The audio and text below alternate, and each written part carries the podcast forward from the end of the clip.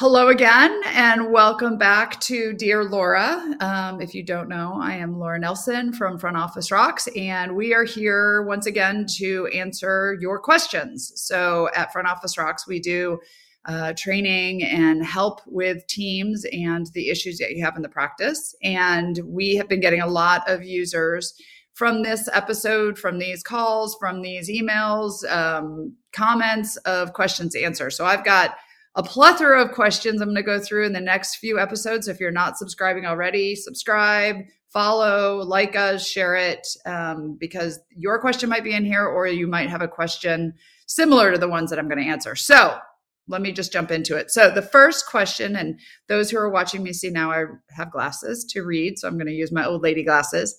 Uh, Dear Laura, we need to hire for a couple positions in the practice. Can you share some tips on writing a good job advertisement? Um, so for those who don't know, prior to dentistry, way prior to dentistry, I was a recruiter. So I have quite a bit of experience with recruiting and hiring, writing job descriptions, writing um, ads, um, the whole the whole gamut of hiring. In fact, I've written a book called um, Hiring Without Hesitation. So if you haven't checked that out, uh, my book's available and we have a course available online if you are hiring. So that's my first suggestion is um, read the book, buy the course. But the reason I bring it up that way is because the one thing that I have found for most small business owners and um, doctors and office managers are not um, separate from this is that most people have never been taught how to hire. Uh, and that is where the breakdown happens when it comes to running a small business and growing a small business. If we do not know how to hire well, then um, we end up with team members that are potentially not a long term fit for our businesses and our practice. So I believe that in order to have a successful business, you do need to learn how to hire well. Um, you need to write, know how to write a good job, job advertisement. You need to know how to scan resumes well and quickly. Um, I know hiring right now is tough. And so you've got to move fast on the candidates that come your way because rock stars are not available very long.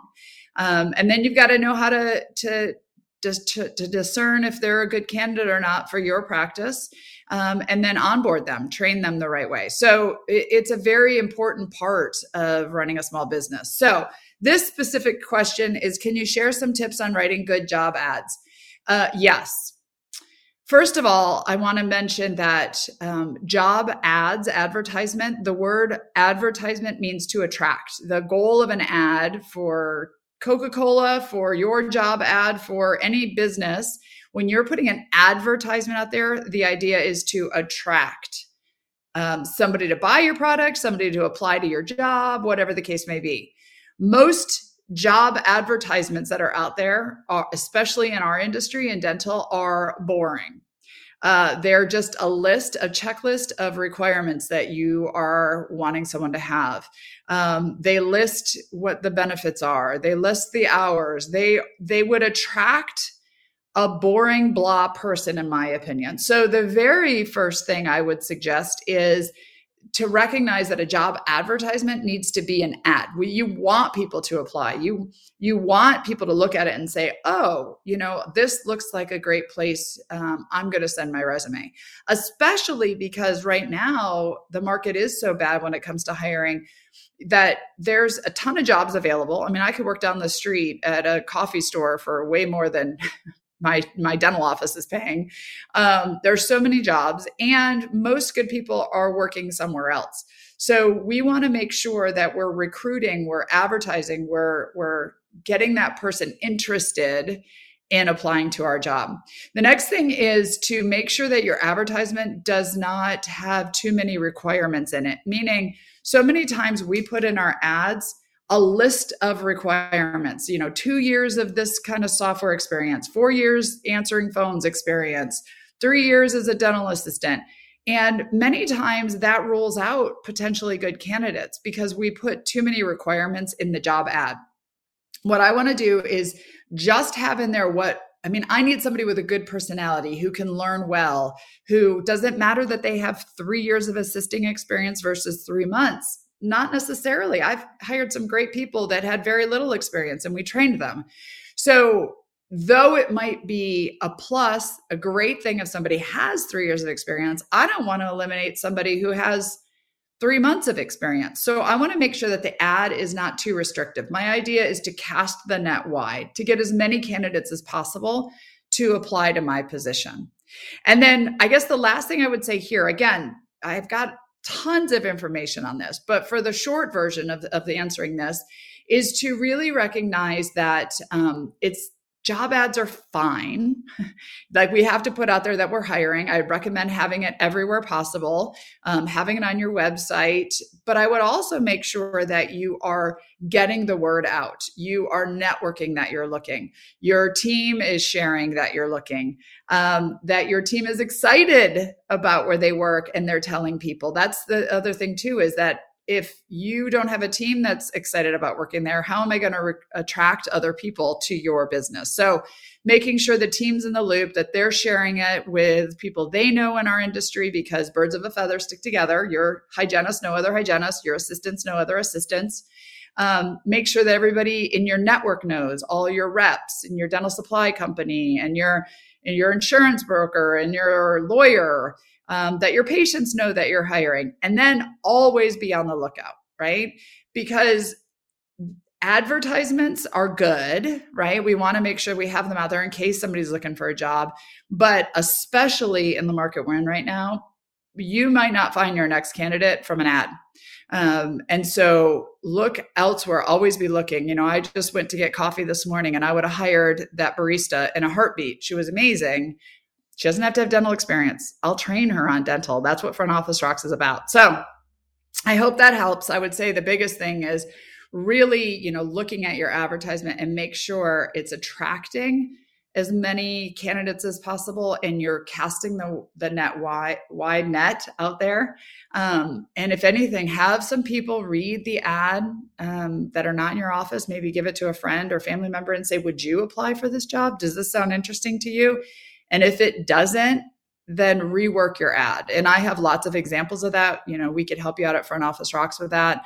Um, but really realizing what an ad is, is the first step. It's not a job description, it is an advertisement to attract. So uh, that's my tip on that one. Good luck hiring. Um, I personally love hiring. I know that's not a, a popular um, opinion about hiring, but if you get the right attitude about it and you really attract the right candidates, you know, it can really help you build an amazing business down the road. So thank you for that great, great question. Please follow along um, for future questions. And on that note, I'll leave you guys to go look at your ads. All right. So I am going to answer the next question that we get at Dear Laura. And my next question is um, Dear Laura, I just started in a new office as an office manager. Congratulations. And after observing my first couple days on the phone of phone skills of the team, they're not where I think they should be. Can you share some insight on what works well and the best way to get my team excited about answering the phones? Um, I will tell you that I believe that the phones are the most important piece of technology in your dental office. Now, there are a lot of dentists who might be listening to this saying, no, it's not. It's my CAD cam, it's my laser, it's my whatever you know piece of technology that you have in the back. But if we're not handling the phones well you're not doing a lot of whatever it is that piece of technology does right? So the phones are the most important piece of, of um, technology in your office. Now i'm going to add to phones and say also now text messaging and emails and connection but the idea is this is our lifeline to the outside. This is our um, how people connect with us, how they schedule with us, how they ask questions to us, how they move their appointments, pay their bills. We have to respect that. We have to respect the phone. And I understand that we get busy and that there's patients in front of us and rooms to turn over and things to happen. But that phone, we pay thousands of dollars to have that phone ring. And so we've got to be excited about and prioritize that piece of technology. Now, how do you get your team on board? The first thing is, and I talked about this in previous episodes. So if you haven't watched or listened to those, go back. We've got to start with why. Why is this important? And I kind of just laid it out for you there, but the team needs to understand that. The doctor needs to understand that. why is it vital that we give the phone such good attention? Um, because that is our lifeline to the outside. You know, that is how people, it doesn't matter how much technology we have, we're still going to have people pick up the phone and call us. Um, we are reaching out to patients to schedule appointments, to reappoint them, to pay their bills. And then we aren't excited about answering the phone, right? So, really getting your team to understand the why behind the importance of the phone. Then, the next thing I would say when it comes to phone skills and what works well, first of all, training, which is why we started front office rocks in the first place. I the phones were my biggest pet peeve when it came to dental offices. Um, that we were not training our team members well on answering the phones. Um, I can't tell you all the tips and tricks in this little, you know, segment, but I can tell you that there there's great training out there, front office rocks included, um, that will teach your team members how to answer the phones well, um, how to make sure they're smiling on the phones. It's the number one thing I teach is make sure every time you answer the phone, you put a smile on your face, um, that they're putting attention on the phone, right? Um, in fact, my acronym for teaching the phone is SMILE, which is S, smile, M, make the patient feel important, right? I put your intention on the phone call, right? One of the things that we are really good at in the front desk is multitasking. But if I'm multitasking when I answer the phone, I'm not giving 100% attention to that person and they can feel it. So put your intention on that phone call. L is listen. We do way too much talking on the phone. We do way too much and we get in these rote habits. Hi, what's your name? What's your insurance? Can you come in on Thursday?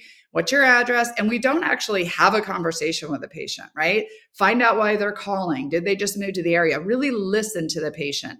And then E of smile is offer exceptional customer service. So when our team members get trained and understand the purpose and the why behind it, they can be better at it. Now, I will tell you right now, I'm not a fan of scripts. I don't believe scripts work. Um, there are a lot of companies out there who teach phone scripts, and I'm not a fan of it. And you take it out of dental for a minute. Think about any other place you call. When somebody's reading off of a script, can you not feel that like there's no heart in that there's no there's no intention in that they don't care they're just reading off of a piece of paper the next thing they're supposed to say um, when i have a script in front of me my intention or attention is on the script not on the person on the phone call right so i'm not a fan of scripts however i am a fan of training and practice. Your team members have to be confident on the phone. They have to know how to answer these questions and they need need to know how to answer it out of their heart, from their heart, right? How they would say it, not the way somebody wrote the script would say it.